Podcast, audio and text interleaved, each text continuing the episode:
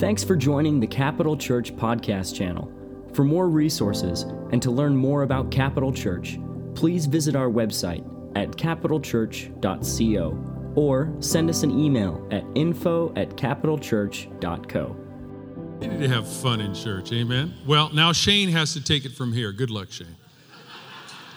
He has a great message today. Get ready, take notes, prepare your heart. Let's believe God to do something special in us today. Amen. Can you get one more? Come on, round of applause. That was awesome.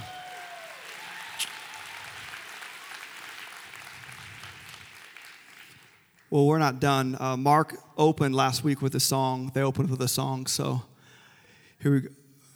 I'm not going to open with a song. Man, like, talk about making it hard on a guy to, to preach from there. I got a text last week. Someone asked me, like, okay, Mark, just open in a song. If you're next week, are you going to sing? I'm like, you know, I'm just going to, I'm going to stick to talking. Here we go. So we're going to talk. We, opened a series this last week that I think is very important um, for, for our church. I think it's important for every Jesus follower. Um, and I was thinking about on the way in, I've, I've driven in this, this route uh, to Sunday church for a long time. And I, I couldn't help but just be overwhelmed today just with this just gratitude, the fact that uh, God's made the church for, for us. And I was thinking through the, the idea that the church is never man's idea. And I know there's a lot of frustrations that we can have towards people and towards things in the church, but when you really look at it biblically, the, the church was never a creation of man. It was always God's invention. It was his vehicle that he is using.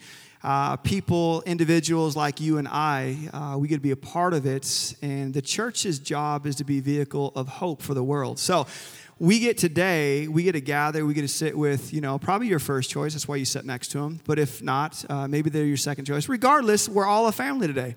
And we're all part of what I call a blessing to be part of a local community, a body, a church. You know this, that you don't, and you shouldn't.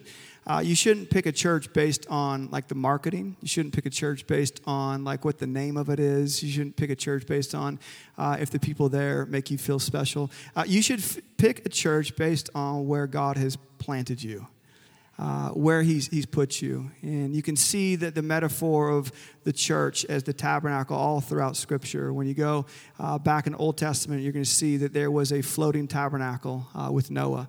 Uh, it was a, a, type and figure of a tabernacle. Moses was given instruction to build a tabernacle. We see New Testament how God used, especially when you look through the book of Acts, God used men and women to uh, assemble and to build his, his body uh, with the purpose of being on mission.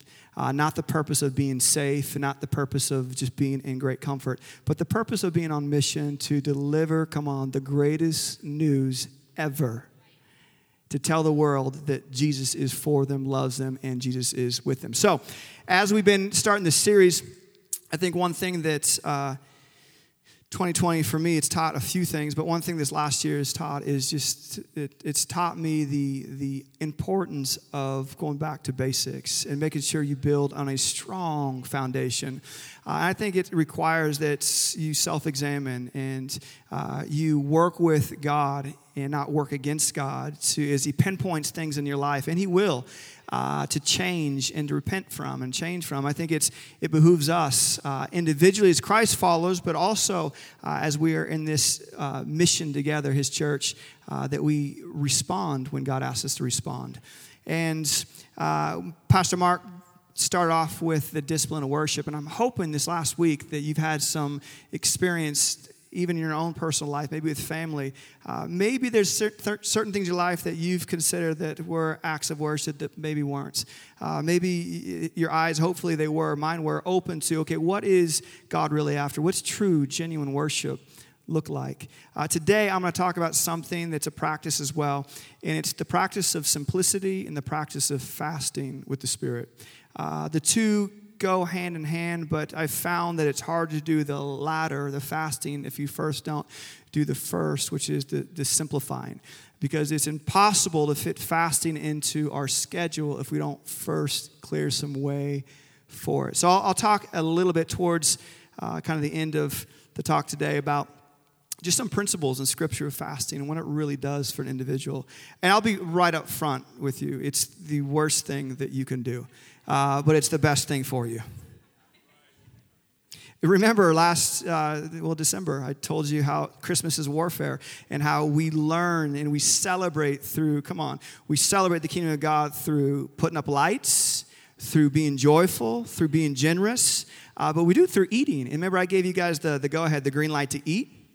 And some of you already came up to me and you blame your problem on me now. Uh, you did that last week. You know who you are. Uh, and I'm like, hey, I ate along with you, but I said we take care of it in January. Well, hello, it's January, so we're going to take care of it.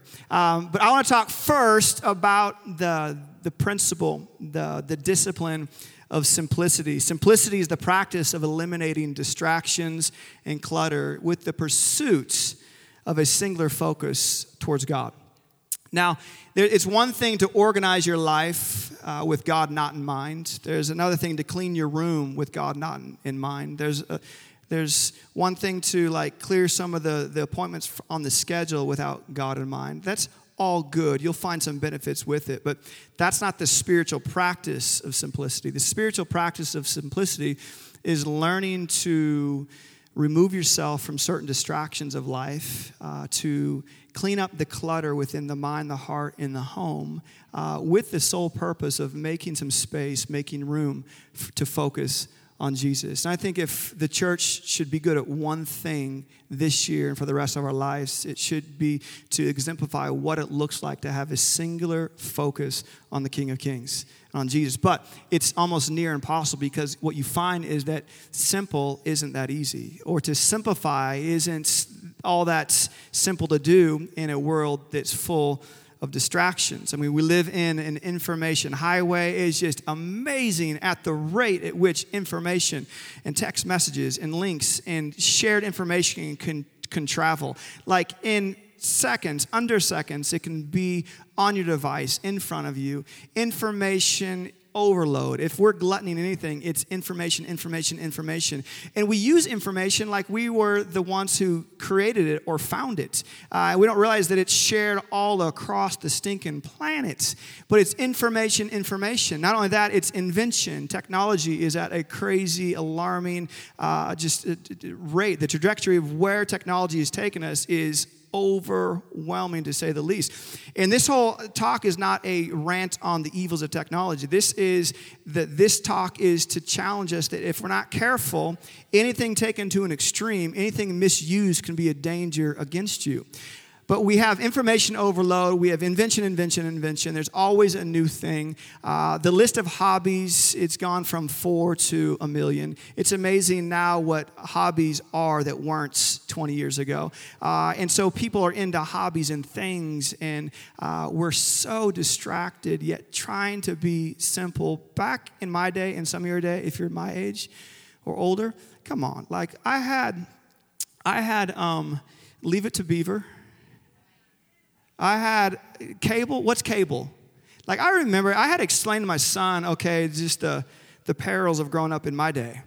Like, he's like, so you didn't have like all these? I'm like, no, we didn't have all. The, what'd you do? I'm like, well, let me tell you something. I was blessed. Uh, I, I, grew up, and my, my grandfather was a TV repairman. So my TV in our home, it was like probably 400 pounds, built of mahogany, uh, and it had a little window in the middle of it, and it was no flat screen. Are you kidding me? It took up half half the, half the room. But at least you had it. So then, how did you get program on there? Well, then it had a dial and it would click. You turn that beautiful thing, right? And you had like 12, 7, 6. And, it, and then you had that one friend. I had that one friend. Like, and we had all the sleepovers at his house. I won't give who that friend was, but this friend had something more than just a, a dial. Eventually, he had like a brown box and it had like 21, 22 buttons on it and you click those buttons, it takes you beyond channel 7, beyond channel 6, and beyond 12. You get more than PBS. It's like, what in the world? And I had to tell him that when you missed a show, you missed a show.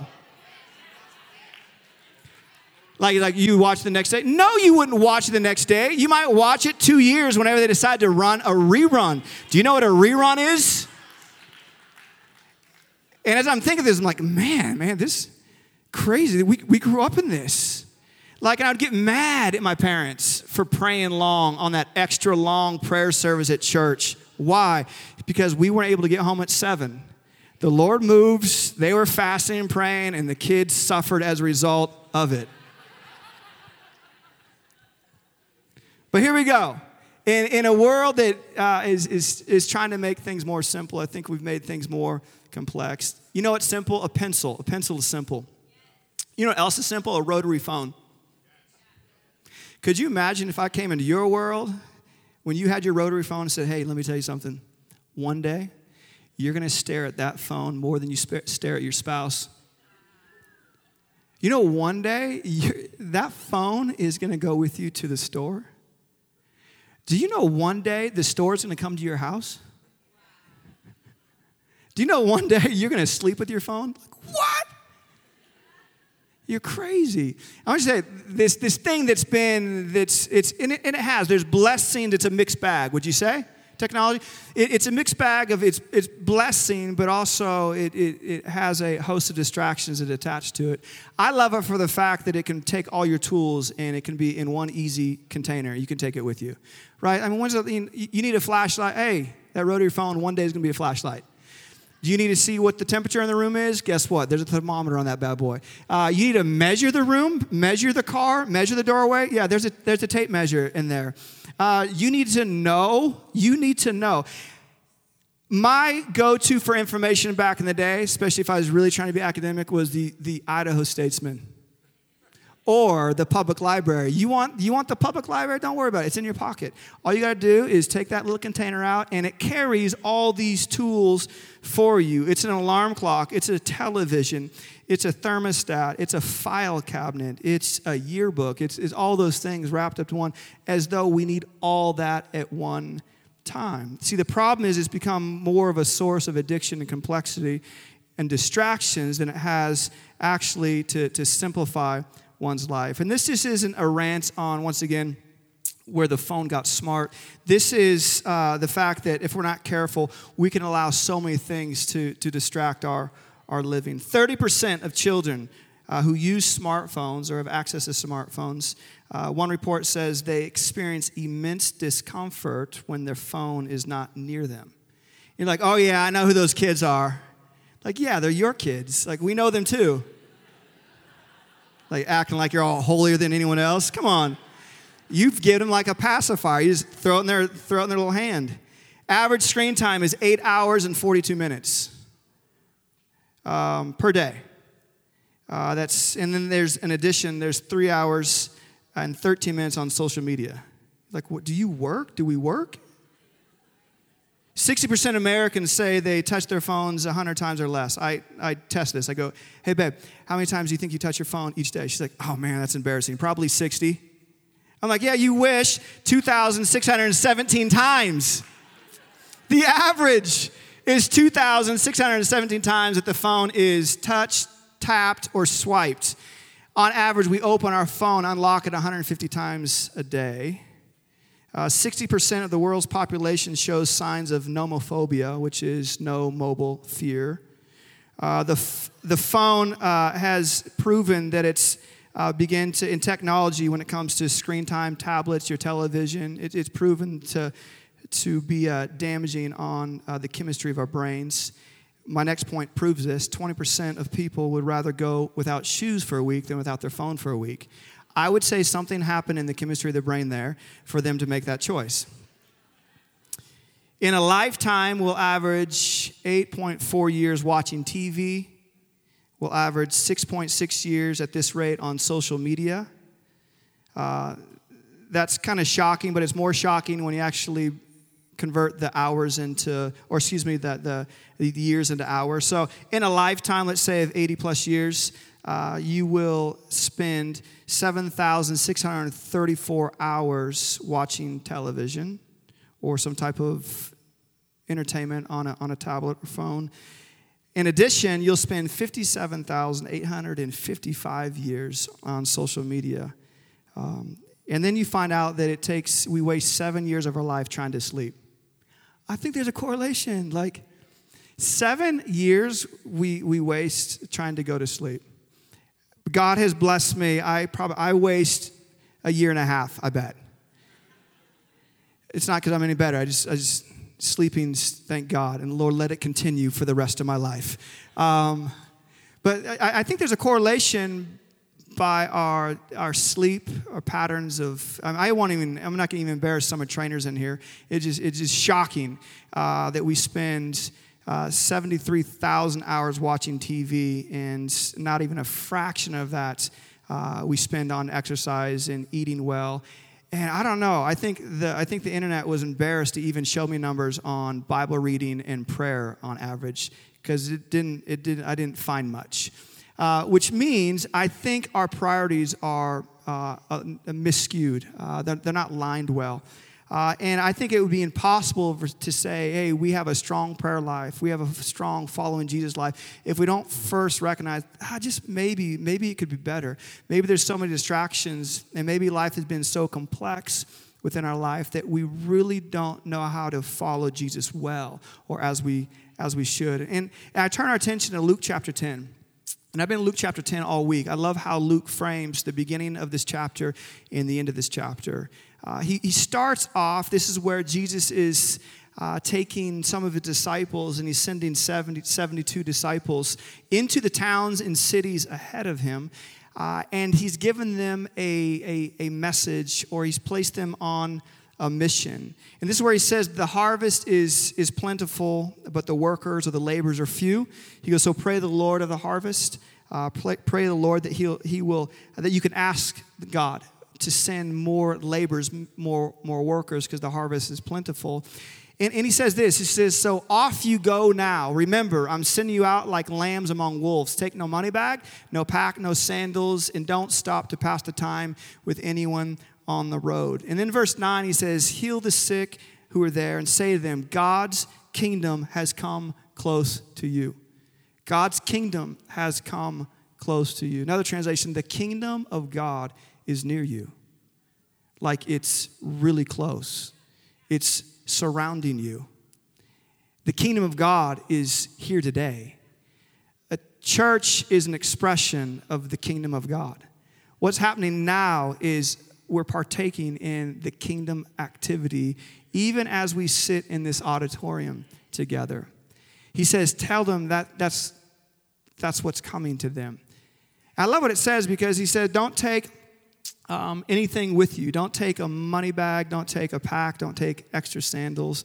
What's Jesus saying? He's like, You, you got to go light which you feel it and you can hear it when you read it as though the mission that God has them on is time sensitive meaning that they value and understand the importance of the hour that they're in right now. Like this is not uh, it's it's time to play. It's not this is time to goof off. It, it's it's time to just just be idle. It's just time to kind of passively move from town to town.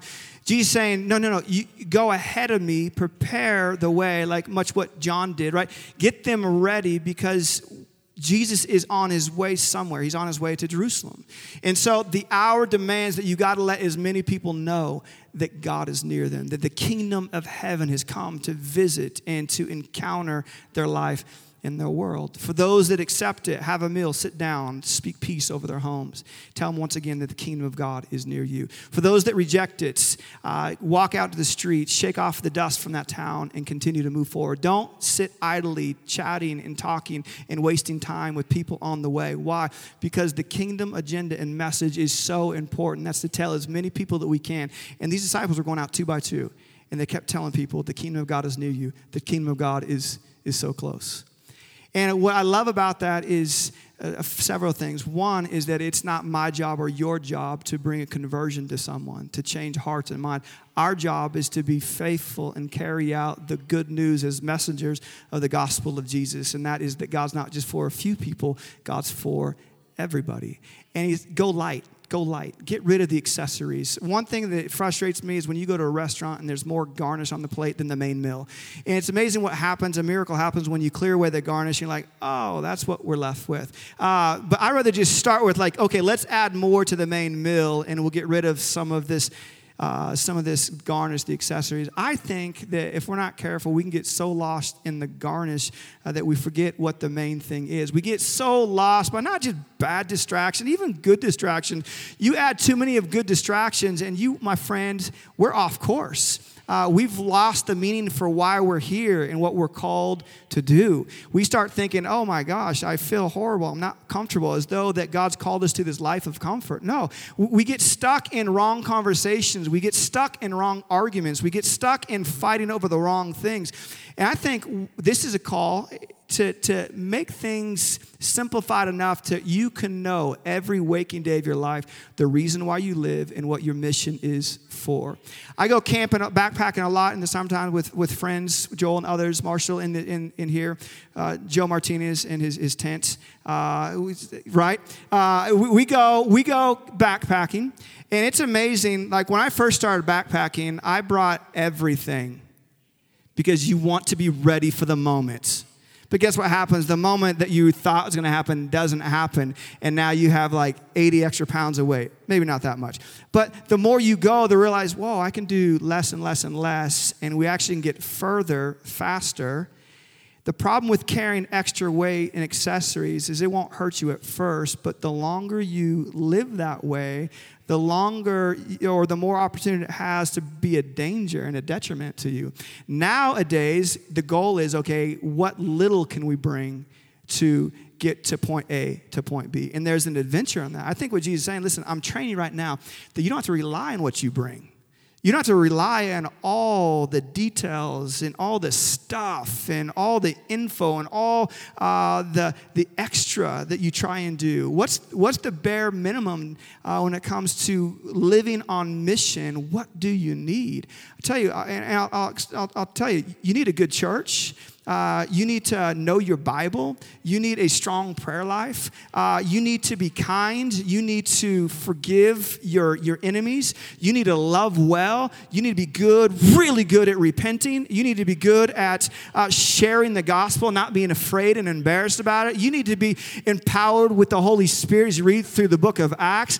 These are the things that are needed to be in your life for you to have an effective ministry in following the way and the purposes of Jesus. So we see that in the end of Luke chapter 10, it ends with a story, and both bookmark this importance on the time and the hour uh, that Luke here is, is placing on this, that Jesus himself is placed on this. Whether it's being chronological order or not, we know that Jesus and his disciples then stopped off at the house of two sisters, Mary and Martha. And we read in verse 38, it says, And now uh, they went on the way. Jesus entered a village, and a woman named Martha welcomed, welcomed him into her home. And she had a sister called Mary who sat at the Lord's feet and listened to his teaching. But Martha was distracted with much serving, and she went up to him and said, Lord, do you not care that my sister has left me to serve alone? Tell her to help me. But the Lord answered, Martha, Martha, you're anxious and you're troubled about many things, but one thing is necessary.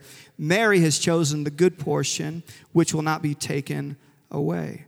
What we see here is the mission that the 70 were given to go from town to town, city to city, to communicate that the kingdom of God is near you, is the same mission that Jesus and the disciples are on, and they're in the household of Martha and Mary. The problem is, Martha is distracted by so many things getting ready for the big dinner, getting ready, doing the, the to do list. There's a lot of tasks at hand.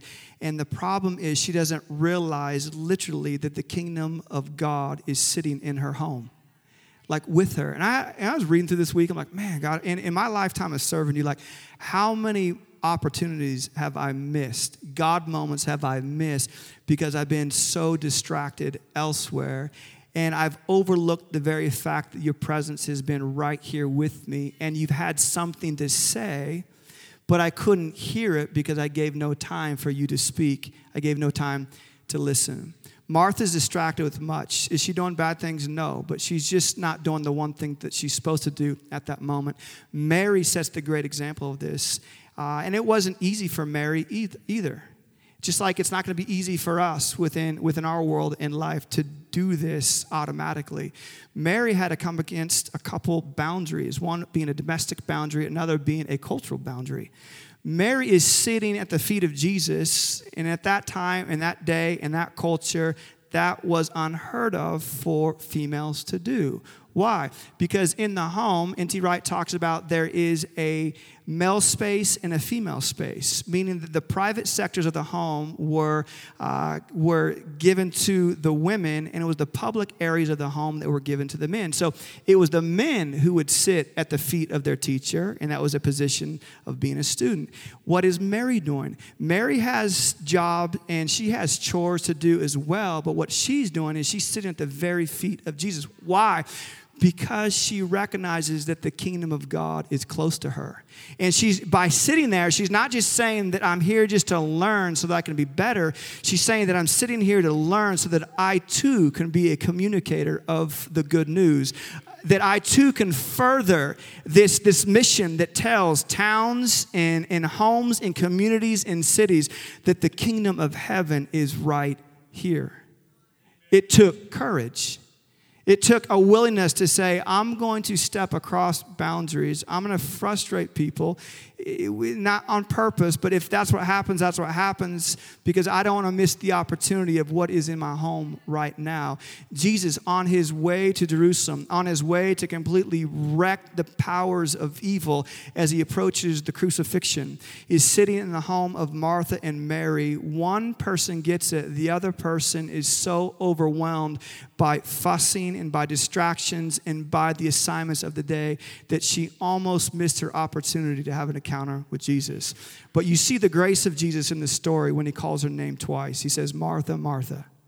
He doesn't, he's not, he's not disciplining her, he's just getting her attention. I don't know about you, but I got to be honest. There's times I've been, not just 2020 in my life, but I feel like more this last year than probably any year before, I've heard the words Shane, Shane. Careful you're distracted with too many things. You're, you're, you're, you're getting your sight on the wrong thing.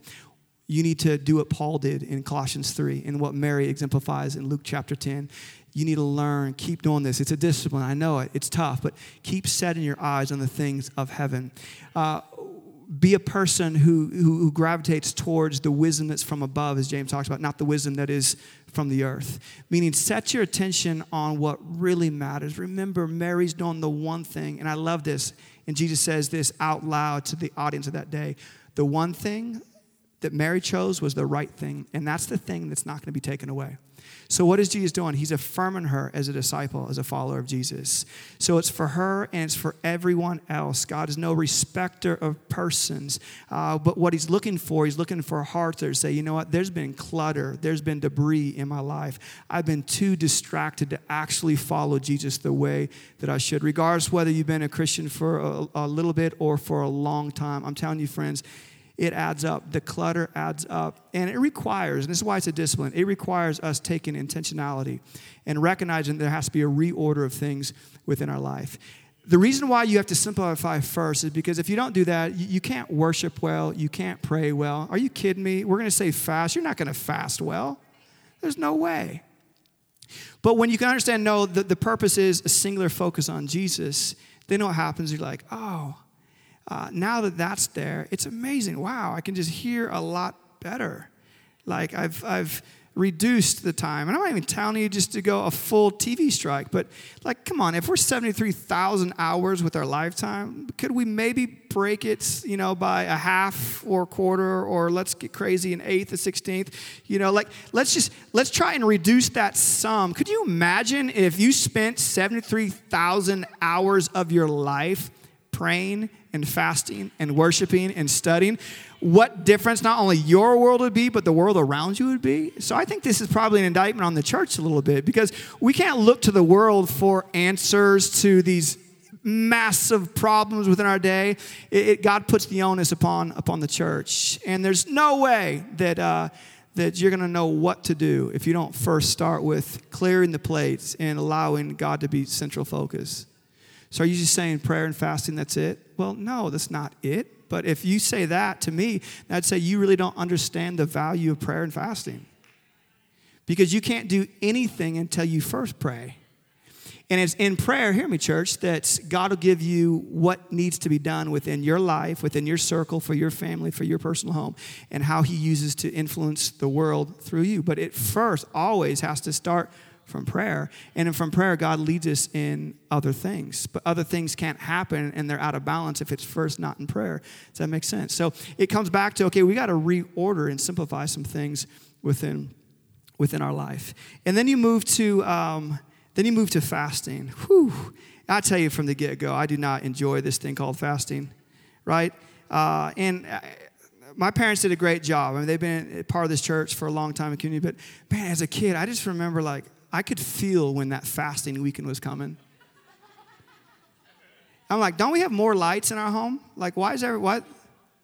Like, you put on too many lights, like, oh, my eyes, like, headache, you know? No offense, mom and dad. Um, but, and there's no food on that weekend in the house. So, can I just help you? Parents, I want to help you out. Because it wasn't until I got older that I realized, man, that the power of fasting. But as a kid, man, I was off to a rough start. And it's not like my close friends, Pastor Chris, his sister, it's not like they helped us. We, we're in this together. Same thing happened at our lead pastor's home. So it's just not my parents. Like, you know, it's like things, things were a lot, everything was quiet. There's no entertainment. Parents didn't want to talk too much. They were meeting with the Lord. Um, you know, their bodies were withering away because the fasting, you know. This is a perspective of a, of a, a six year old, maybe 12 year old.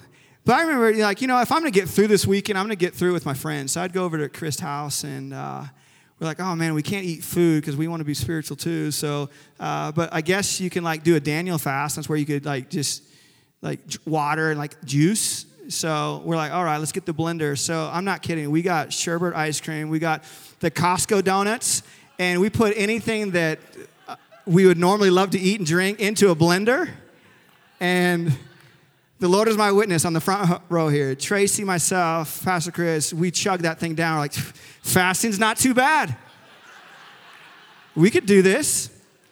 But then I got older and realized like we missed it painfully. Didn't, didn't hear from the Lord. There wasn't a radical change within our heart.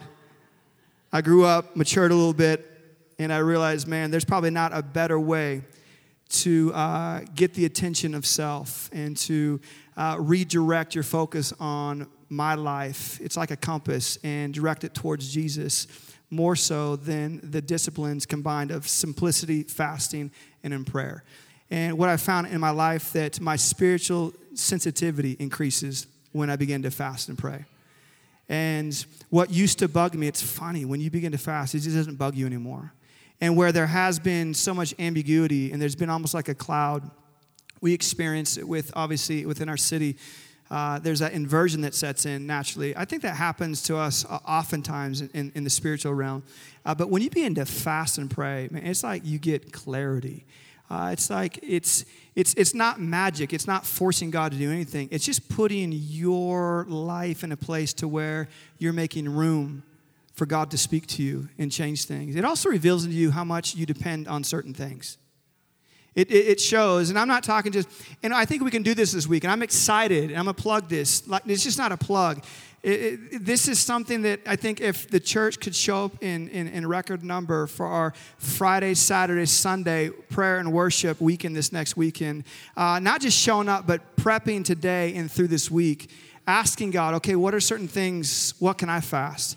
What can I simplify? What's been so complex in my life that I can just put the pause button on it? Or even do something more bold. Some people can put the pause button on it and you can heal as a result. Other people, you can't put the pause button on it, which means you're addicted to it, which means you got to aggressively go after it, just like it's aggressively gone after you. What do you mean? That means some of you, you're gonna have to go back to the pencil, the notepad, and the rotary phone. Others, you're going to have to do extreme things. And only you and the Holy Spirit can, can, can determine what that is. It's not me telling you what to do and vice versa. But come on, if, if we really want to see the move of God in our day, then we really got to be honest with the Holy Spirit. I'm, I'm sure there's going to be things that God's going to say, you know what, that's just been garnish. It's been accessory, and you thought it's the main thing. Just get rid of it. You'll find how much more freedom you'll find in life you'll find out that it wasn't as if I wasn't speaking. You just couldn't hear because all the noise. God speaks. And so fasting, I think it's one way to um, really uh, hone in on okay, what's been what's been a uh, a strength to me other than than Jesus? What's been a strength to me other than the presence of God? What's been a, what's been my go-to other than than Scripture? Uh, and you'll find that it's a reordering of things. It's a reordering of priorities within within your life. Uh, Jesus himself, he was he was fasting for 40 days in, in the wilderness in the desert. We see that he was tempted uh, by Satan to turn uh, rocks into to loaf of bread. And he says that, that man shall not live by bread alone, but every word that proceeds from the mouth of God. I'll tell you this when, when I fast, I automatically I start questioning, like, oh man, um, is my blood sugar low? Maybe I am hypoglycemic, or I begin to like, like. That's the only time I consider it. Do I have health problems? I probably should eat. I mean, the Lord would want me to eat. It'd be weird. It'd be like, I mean, talk about how religious that would be. You die because of fasting. Like, the Lord, it's amazing what happens. Like, and that's just skipping breakfast the first day. Like, it's amazing what will happen. Like, when you set out to fast, I'm telling you right now that you will have every distraction come your way. But here, here's my promise because I'm proof of it. And I know there's many in here, I know personally, that have gone longer periods of time fasting. Uh, that eventually will clear uh, those distractions will eventually wane, and you'll find just this incredible clarity, uh, focus when it comes to uh, spent time in Scripture. Now, if you fast and don't read your Bible and praying, all you're doing is going on a horrible diet. Uh, so, fasting's not dieting. Fasting is I'm abstaining from this food for this period of time, and God will speak that to you uh, with the sole purpose of getting my focus back on what matters, the one thing that Mary did, uh, so that I can that I can heal, so that I can be revived, I can be restored. This is what fasting does, and you can find this in Isaiah chapter 58. I don't have time to read the whole passage, but uh, I'm going to read this, give us some points on what fasting does, and I'm just going to just say, please engage in it this week the activity of simplifying and fasting. And then I'm going to have our worship team actually come up right now, and we're going to respond as a church body uh, to this message. Uh, it's something that isn't just uh, few of us sh- should should respond to. I think this this is a message that uh, myself included that the whole church is is to lean into uh, and to respond because I don't think this just has to do with like oh yeah I know who you're talking to man I wish they were here today. No, it has to do with your life and my life. There's areas that God wants to remove clutter, debris, and distractions so that He can have uh, an un, un, uninterrupted conversation with us. In Isaiah chapter 58, you'll you see it's a chapter that talks about uh, proper worship and, and or, or, right worship and wrong worship. It talks about their way of fasting, and God says, "That's what you call a fast. This is what I call a fast. This is like God's standard of what fasting does for those who engage in it appropriately." Number one, we fast for spiritual. Uh, we, sp- we fast for victory over spiritual forces. So he goes, Is this not the fast I chose to loosen the bonds of wickedness, to undo the straps of the yoke, to let the oppressed go free, and to break every yoke? Friend, I, I know there are some strongholds and there are some yokes of, of, of, of spiritual activity and wickedness over some of our lives today. And I find this that one of the best ways to have that addressed is you take it to the Holy Spirit. And as you fast and pray, it's amazing. It's not what you do, it's what God does through your obedience and through your willingness to collaborate with him. We see in the gospel when Jesus was saw people, he said they came running together and he rebuked the unclean spirit in this young boy, saying, Deaf and dumb spirit, I command you, come out of him and never enter him no, anymore. Then the spirit cried out, convulsed greatly, and they came out of him and he became as one dead. Uh, so that, uh, uh, excuse me, so that many said, He's dead, but Jesus took him by the hand and lifted him up, and he arose. And when he had come back to the house, his disciples asked him privately, Why could we not cast it out? And so Jesus turns his attention and says to them, This kind cannot come out by anything other than prayer and fasting. So, certain things that you've tried to have broken off your family and life. I'm telling you what, the best place to eh, engage and take care of that is as you fast, as you pray, and as you are part of the church. as you pray together in a community. You, you, you, you, we engage in this together. Fasting also is we fast for health and healing. Isaiah 58 8. Then shall your light break forth like the dawn, and your healing shall spring up speedily. We fast for answered prayers. Then shall uh, you call, and the Lord will answer. You shall cry, and He will say, Here I am. Some of you, you've had you've had those questions like, I get it. Okay, you said something about the disciples, their announcement that the kingdom of God is near. It just doesn't feel like the kingdom of God is near. Like I've prayed and I haven't got any response. Let me let me help you out with that. Uh, our job is not to to make God do something and to put a timetable to when He's supposed to do it. You know, our job is as followers of Jesus to engage in trust and faith that God is true to his word, he's true to his promises. His promises are yes and amen, meaning they're they're complete all by themselves without our involvement in it whatsoever. And it's in God's timetable that he brings about the answer, and it's always greater and better and more marvelous than we can ever expect or imagine. But as you fast, it's amazing how God will uh, he, he, he, breaks through. We also fast for guidance, number four. It says, And the Lord will guide you continually, Isaiah 58, verse 11. So, for healing and health, for answered prayers, for guidance, for victory over spiritual forces. And then, lastly, and there's other reasons for fasting, but lastly, we, we, we fast for uh, just the anointing of the Holy Spirit. The anointing of the Holy Spirit will come on ministries, will come on you in your job. The anointing of the Holy Spirit will come on you, uh, and you're like, man, I don't know why I'm such a good parent. Well, yeah, it's because the anointing of the Holy Spirit. You, will have those moments like, wow, I'm just an incredible spouse. What's changed? Well, it's, it's, it's the grace of Jesus in you. But then it's not only that, it's like God will use you in your testimony as it's coupled with the anointing. And you'll share your story with a neighbor who has nothing, has never been exposed to the reality of heaven. And next thing you know, God's using you and your life to bring this message of the kingdom of God is in your home. The kingdom of God is, is near you, right there. What Mary did, I think what we do, because we have a choice. We can continue on like a Martha and being distracted, distracted, distracted, distracted. Or we can choose to do the one thing that Mary did. And the promise is this I know this a lot of things will get taken away from us, but the one thing that is sure not to be taken away from us is the reality of heaven and His presence and God moving and ministering through our lives. I think it'd be important. I have the, the worship team, they're going to sing this song, Make Room. And what I'd love us to do is just for a few moments uh, we're good on time, so you don't have to check your watch on that. It's another distraction. We got 10 minutes before we hit the 90 minute mark. And I would ask us to do this. I'd ask us to, to maybe lean forward. For some of you, it might require you, like, you just, I just got to stand up. And I just got, it's got to be kind of a picture of like surrender.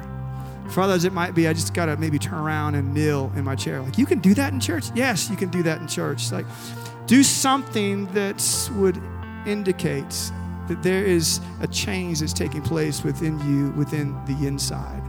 Uh, I think this, I think it, we need to engage even this moment in repentance personally.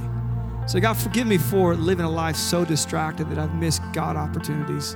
Been so distracted that I've allowed other things to tell me who I am and what I should think and how I should live. And I've not spent time listening to your voice and what you want to say and do how you are involved in my home. I've spent so much time being distracted that instead of uh, being a present parent who cares and who's directing the life of my kids, I just I just get frustrated and I yell. Or uh, I've been a distracted spouse. Man, I, yeah, you're right. I just, I just I look more at my phone than I look at my kids and my family. I'm more engaged with the information that's coming in than actually having conversation with how my kids are doing what, what, what should we pray as a family, individually, with friends, that and the other? Um, there's something, there's something, I guarantee it, there's at least one thing in all of us. We say, God, please, just, I just surrender this to you. Just take it, it's yours. I want to, as Mary did, make room for you to minister in